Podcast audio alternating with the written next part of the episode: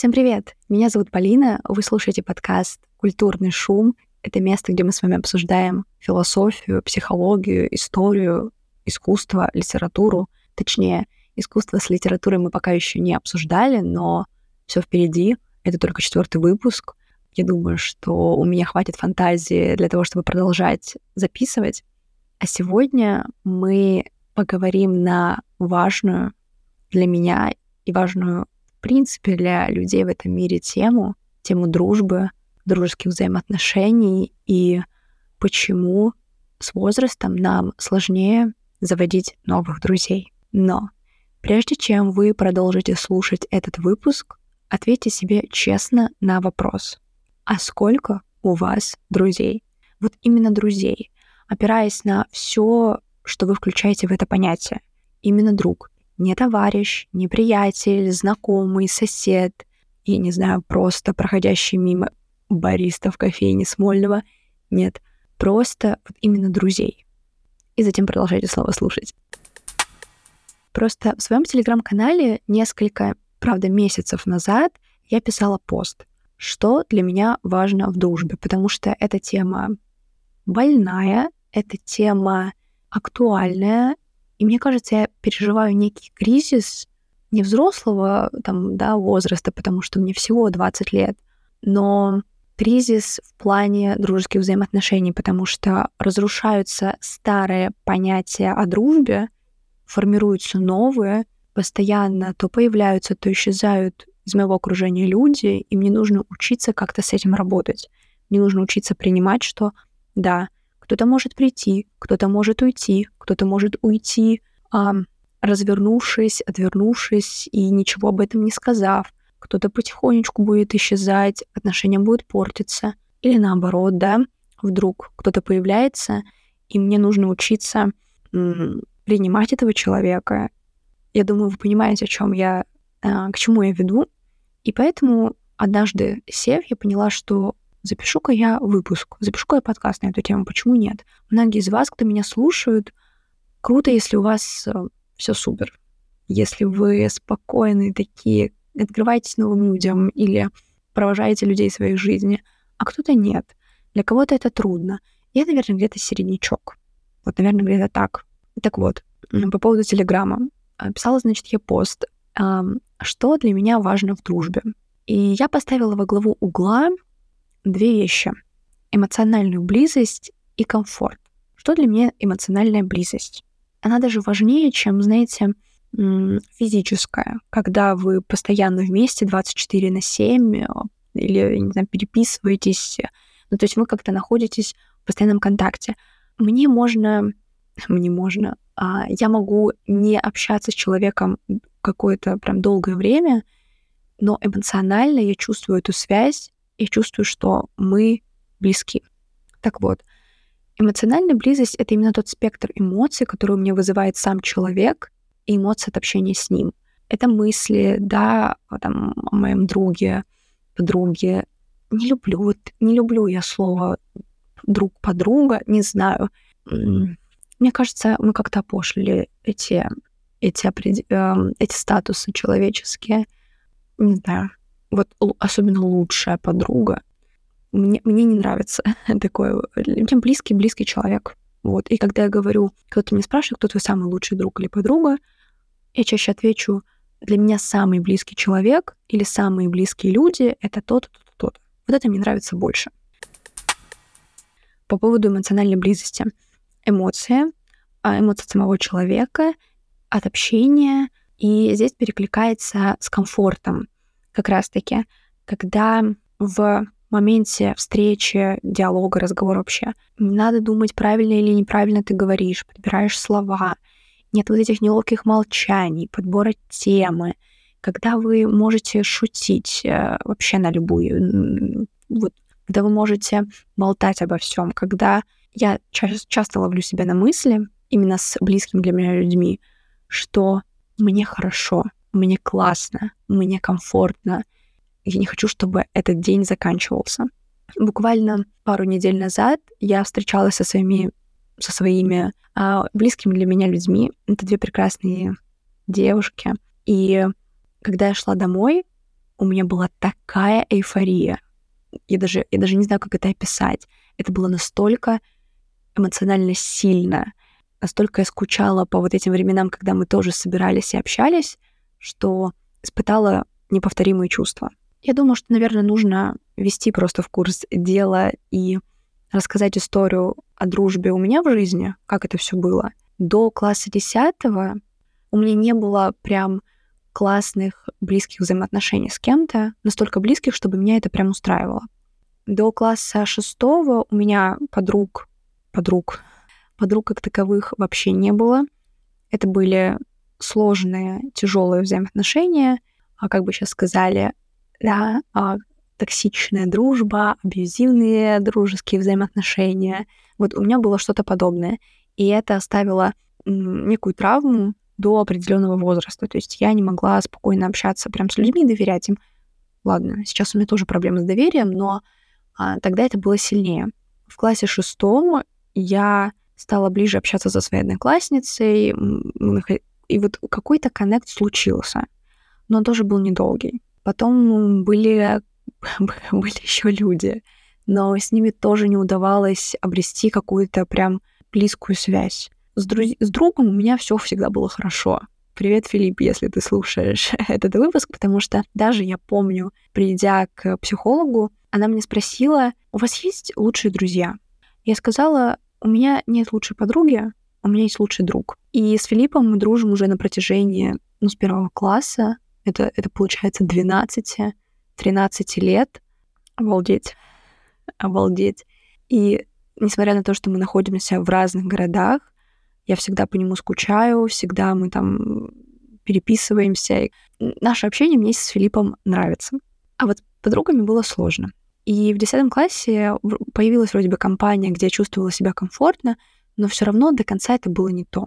И вот наступил момент, когда я уехала из Ростова и приехала сюда, в Питер, поступила на первый курс и думала, вот, начинается новая жизнь, как бы не то чтобы надо искать новых людей, хотя, по сути, почему нет? Да, нужно искать новых людей, формировать тот круг общения, который будет себе комфорт. И у меня получилось. Э, я познакомилась с довольно большим количеством людей, с которыми впоследствии мне удалось поддерживать связь, с какими-то нет. Наверное, два таких человека, два, две близкие для меня девушки пока, пока со мной. И это здорово. Но тут возник другой момент. А как поддерживать связь? Потому что с возрастом что-то происходит, что-то меняется. А вот что же мы сегодня с вами попытаемся узнать, даже несмотря на тот факт, что с возрастом количество контактов с другими людьми у нас увеличивается, заводить новых друзей, а порой даже просто приятелей, становится сложнее. И, как я уже сказала ранее, сложнее поддерживать существующие связи, и они переживают кризис пройдя через какой-то самоанализ, анализ своих прошлых э, взаимоотношений с людьми, почитав что-то в интернете, в Телеграме, тоже опыт разных людей, я выделила некоторые моменты, которые мне откликаются, где-то, может быть, я бы поспорила, но давайте попробуем разобраться. Первый момент, который я разделяю, это выстраивание личных границ и рост требований — это все абсолютно нормально, так как происходит как бы удовлетворение одной из своих потребностей, потребностей в безопасности, поэтому мы выстраиваем эти границы. Тем более сейчас наш мир, он стал жестче, социальное давление довольно высокое, и мы должны не просто жить в этом ритме, а мы должны выживать и складывать, и складывается, скажем, необходимость в формировании безопасной среды для себя во всем, начиная от нашей квартиры, заканчивая как раз-таки от наших взаимоотношений с людьми. То есть обусловленность выстраивания вот этих личных границ, она связана с тем, что многие люди обжигались прошлом, и сейчас, проанализировав то прошлое, ну или нет, не проанализировав, это не обязательно, люди начинают выстраивать для себя определенную какую-то безопасную модель взаимоотношений, чтобы их не обижали, чтобы им было комфортно и приятно находиться вместе с другими. Про требовательность. Вот тут я согласна, потому что у меня, например, произошел рост требований. люди часто испытывают внутренние изменения, и, в принципе, эти изменения связаны с тем и затрагивают, скажем, то, как они подходят к дружбе. Сейчас все такие классные, модные, все занимаются самопознанием, и вот это самопознание при, приводит к тому, что мы становимся более придирчивы к себе и придирчивы к тем, а, кем мы себя окружаем. И вот эта новая планка, которую мы выстраиваем, она, как правило, становится выше той, которая была там несколько лет назад или которая существовала в юности, когда мы были готовы встретиться вообще с любым, пойти попить кофе или коктейль в любое время. А все, кто сейчас доставляет нам хоть какой-то дискомфорт, они уже больше не воспринимаются нами как интересные, уникальные личности, которые хочется держать рядом с собой ради вот какого-то мнимого, мнимого разнообразия. И поэтому мы очень, мы крайне быстро вычеркиваем их из своего круга. Скажу про себя. Хотя это может рассчитывать, э, кто-то может посчитать это эгоцентричным, но давайте посмотрим правде в глаза. Какой человек, уважающий себя человек, уважающий свое время, увлечения, интересы, будет распыляться и действовать не согласно этим интересам. И приятно, когда рядом с тобой человек, разделяющий твои ценности. А порой, знаете, даже внешний вид играет значение. Но всем приятно видеть рядом с собой эм, человека, который не то чтобы соответствует, но тебе приятно на него смотреть. И в вопросах увлечений. Ну, не будет, например, для меня интересен человек, который дальше видеоигр и монитора вообще не смотрит. И если даже он занимается этим профессионально, гораздо интереснее разносторонний человек, который кроме игр там читает, занимается спортом, что-то изучает параллельно. Тогда окей, можно играть э, в видеоигры. Очень странно прозвучало, очень такая спорная, спорная фраза, мне кажется, за которую можно было бы зацепиться, но мы опустим. Дальше. Конечно же, с возрастом у нас меняются и приоритеты. Это, наверное, одна из важных э, частей, которую я пересмотрела в своем отношении в дружбе, в своих тех близких связях с людьми, которые у меня есть. И понятно, что в школьные годы, например, мы больше от, отводили внимание своего именно дружбе. То сейчас это учеба, это работа, в последующем это семья, дети, и поэтому друзья и приятели уходят на второй план, а иногда нам даже некогда об этом думать. В принципе, каждый из нас развивается и взрослеет в индивидуальном темпе, и когда для одних, например, это вот к вопросу о приоритетах тоже, когда для одних вопрос семьи и карьеры встает на первое место, а другие друзья еще не нагулялись, им нужно больше времени, чтобы перейти на вот этот этап взросления, тоже возникает эм, некий кризис в дружбе, либо вообще вы расходитесь, либо вы что-то меняете. Идем дальше. Следующий момент — это скорее не к вопросу о том, что с возрастом нам сложнее находить друзей. Это вопрос для тех, кто, в принципе, не знает, вот почему у него нет друзей, почему так сложно бывает. Отношения, опять-таки, не дружеские любые, это работа. Это концепция, на которой, ну, которой следует придерживаться, я думаю, всем. И на дружбу просто зачастую не отводят люди должного количества времени. А без постоянного общения, общения и вкладывания сил, любые, вообще любые отношения, они распадаются. И практически невозможно стать близкими людьми без регулярного общения. Это то, что я и для себя постаралась донести, и для других тоже людей я пыталась как-то объяснять, что это работа, нужно постоянно вкладываться вкладываться в развитие, вкладываться в поддержание. Просто наличие каких-то связей, ну, это не работает.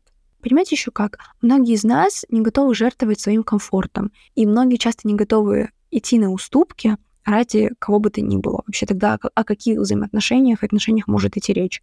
И поэтому, если вдруг мы понимаем, что у нас есть вот эта потребность завести друзей, нам нужно немножко пересмотреть свои приоритеты и быть готовыми работать над собой, искренне интересоваться чужой жизнью, если мы хотим как-то поддерживать связь, и уделять знакомым, своим знакомым, уже существующим и новым, время и силы, идти на компромиссы, а порой, может, даже уступать. Ну, без этого, без этого не обойтись. другая проблема, которая может встать на пути построения взаимоотношений дружеских, любых, но мы делаем акцент на дружеских, это неудачный опыт, о котором я говорила в начале, который был у меня. Я уверена, что он был, наверное, наверное, у всех. У всех был неудачный опыт какой-то дружбы. Но просто здесь второй момент. Либо мы его принимаем, рассматриваем, анализируем и делаем потом над ошибками, либо мы, либо мы отпускаем, это вообще прекрасно, мне тоже кажется, либо принимаем и живем, крутимся в этой воронке. И вот когда мы проходим через вот эту пару-тройку близких отношений, мы понимаем, что мы не идеальны, что другие не, не идеальные, и становимся более, знаете, осторожными в вопросах своей эмоциональной доступности для других людей. У нас уровень доверия к другим, он падает. Вот прям мое, мое любимое про доверие. Я думаю, что когда-нибудь я запишу подкаст еще и про доверие. Здесь еще, знаете, вот э, про неудачный опыт. Я хотела сделать выпуск про на тему абьюза и затронуть абьюзы в дружбе. Но вот тут как-то так все сплелось, что сейчас мы говорим о дружбе, и абьюзивные взаимоотношения бывают и в дружбе, а именно гостинг. Конечно, опять-таки, он часто случается в романтических отношениях, но все же. Сейчас немножко просветления, немножко англицизмов добавим и поговорим с вами о гостинге.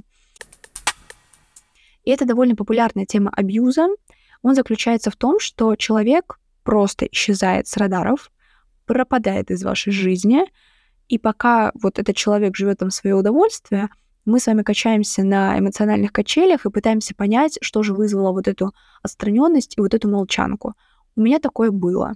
Это жутко неприятно, и классно, что я смогла спокойно разорвать взаимоотношения, и это прям кардинально на меня не повлияло, потому что это было уже в таком более, более взрослом возрасте, это там не, не начальная школа, а я, наверное, была... Ой, я, наверное, была в классе восьмом или девятом, вот где-то так. И самое, знаете, что неприятное в том, что вот этот человек, его называют гостер э, в гостинге, он появляется вновь, потом снова исчезает, потом объявляется опять, и так до бесконечности. И у них, вот как, как правило, отсутствует, отсутствует, совершенно отсутствует представление о личных границах и личной жизни.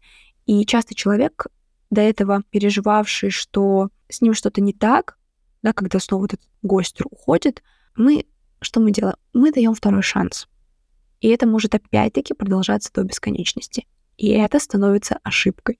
Поэтому стараемся выявлять таких людей и избавляться от них, потому что как только мы начинаем апеллировать к своим чувствам, объяснять подобным людям, что нас не устраивает, что мы там чувствуем себя плохо, нам не нравится, то что делает гостер? Он просто скажет, ты себя накручиваешь, сейчас же все хорошо, ты там слишком эмоционален и так далее. Но это неправильно. И это такого быть не должно. Следующее, что может осложнять нашу дружбу, тоже близкое мне, и, может быть, кто-то также разделяет, это ревность. Я практически не ревную в романтических взаимоотношениях, но в дружбе, в дружбе мне порой бывает очень, очень тяжело. И вот ревность, она мешала мне сохранить существующие связи. В прошлом я разрывала дружбу с человеком только потому, что я ревновала. Вот, это, это довольно-таки грустно. И сейчас я понимаю, что с этим нужно было работать, но тогда просто этого понимания еще, это понимание еще не пришло. Самое интересное, что в, если в романтических взаимоотношениях проблему ревности как-то еще можно объяснить, то вот с дружбой все сложнее. Ревность — это сложное, сложное социальное чувство, которое включает в себя определенный спектр эмоций. Это и злость, и грусть, и любовь, все вместе, в дружбе тоже. Это чувство возникает, когда есть угроза отдаления значимого человека и потери его внимания. Я услышала классную такую вещь про ревность, что это абсолютно нормальное человеческое чувство. Как страх, как радость, как агрессия и любые другие, это чувство обусловлено нашей природой, эволюцией и просто, понимаете, просто общество, как вот ему все свойственно, вместе с другими негативными эмоциями стигматизировала зависть под что-то там до предела невероятно ужасное. Хотя это не так. Мы люди. Мы хотим в близких отношениях с другими людьми чувствовать себя комфортно. И для нас, социальных существ, это важно. И какой если какой-то человек вдруг а, пытается вторгнуться вот в это наше близкое пространство, то мы начинаем чувствовать угрозу. И эта угроза вот здесь важна, что различает адекватную ревность и уже неадекватную. И вот эта угроза, она может быть как реальной и вымышленной. И еще момент, что ревность — это не про эгоизм, а это просто про страх утраты близкого человека. Да, есть такой страшный вид ревности, как патологическая ревность, когда она может выступать как э, вид насилия в отношениях. Но уже это, понимаете, не про чувство ревности, это не про само чувство, а это про контроль. Контроль над другим человеком. И вот тут вот тонкую грань эту сложно поймать и уловить, когда ваша ревность уже перерастает в вот, этот вот, вот это насилие. И вот пока я исследовала разные сайты, пока говорила со своим психологом, поднимался следующий такой собирательный, но показательный пример ревности в дружбе. Это для того, чтобы просто понимать а, самое типичное ее проявление. Есть подруга-друг, которую или которого вы очень любите, но из-за занятости или вы не часто встречаетесь, или, может быть, часто встречаетесь, но вот и однажды вы в социальных сетях видите фотографию, где он или она проводят вечер в баре со знакомыми. Конечно же, у нас с вами ёкнет. А почему не со мной? У меня такое было. Даже не раз. И, и не просто, что эм, кто-то там постит фотографию, а просто я знаю сам факт, что кто-то куда-то пошел, а меня там не было. Ух. это, это, было, это было тяжело. И ревность зачастую побуждается соб, собственничеством. Господи, я еле выговорила это, это слово, собственничеством. Это вот самый такой, знаете, распространенный в дружбе вариант ревности. Это форма ревности, когда нас раздражает, что наш друг, подруга проводит время с другими людьми, уделяя им слишком много внимания. Почему так происходит? Опять-таки мы обращаемся к эволюции. Человек как вид эволюционировал в группе. Нам важно, чтобы рядом был свой, вот кто-то свой, для кого мы важнее других. Поэтому внутри у нас что-то ёкает, когда подруга встречается или друг встречается в баре с кем-то другим. Мы расцениваем это как нарушение привязанности и как угрозу вот нашим взаимоотношениям близким с человеком. Просто потому, что отношения привязанности — это жизненно важная потребность для всех людей. И когда происходит опять-таки нарушение, это вызывает у нас экстремально сильные переживания. А теперь практика. Э, мы рассмотрим два вопроса. Во-первых, что делать с ревностью, а во-вторых, а нужны ли нам вообще с вами друзья? Про ревность. И как с ней бороться? В любых отношениях, если возникает недопонимание или какая-то проблема, виноваты двое. Тот, кто ревнует, и тот, кого ревнуют. И для дружбы такая закономерность тоже не исключение. Нам нужно оценить влияние друга на наши чувства. Если мы видим, ощущаем какие-то негативные манипуляции с его или ее стороны, то лучшим решением, конечно, будет свести дружбу на нет. Потому что никогда не поздно позаботиться о нашем с вами ментальном здоровье. А дружеские отношения не должны испытывать нас на прочность. Опять-таки, если наша дружба, ой, если наша ревность обусловлена нашими личными впечатлениями, то нам нужно сначала обдумать причины, которые вселяют вот сомнения в дружбу, проанализировать свои эмоции. Кто-то скажет, что, блин, зачем так делать, это куча времени. Но скажу вам правду, честно, попробуйте так сделать. Если вы испытываете нечто подобное ощущение, вот просто перед сном, я не знаю, в середине дня лягте просто мысленно вернитесь в ситуацию, попробуйте прокрутить, вот выжить максимум, но поверьте, иногда это помогает действительно добраться до сути, разобраться и для себя даже самым, самим решить проблему. Поговорите со своим другом, подругой. Правда, поговорите. Вот прям посидите и расставьте все по полочкам. Может и правда человек стал где-то вам уделять меньше внимания, и его действия вас обижают, огорчают. А может вы и правда просто себя накручиваете. Поэтому напрямую просто сядьте, обсудите, выскажитесь. Потому что, понимаете, это все напрямую связано с нашими чувствами. Порой эти чувства наши трудно контролировать. Но мы и не можем их контролировать э, в той форме и в той степени, которую мы хотим. И мы не можем с вами иногда побороть ревность к другу, к подруге. Но мы можем помочь себе прочувствовать это все, прожить и с помощью разговора как-то улучшить ситуацию.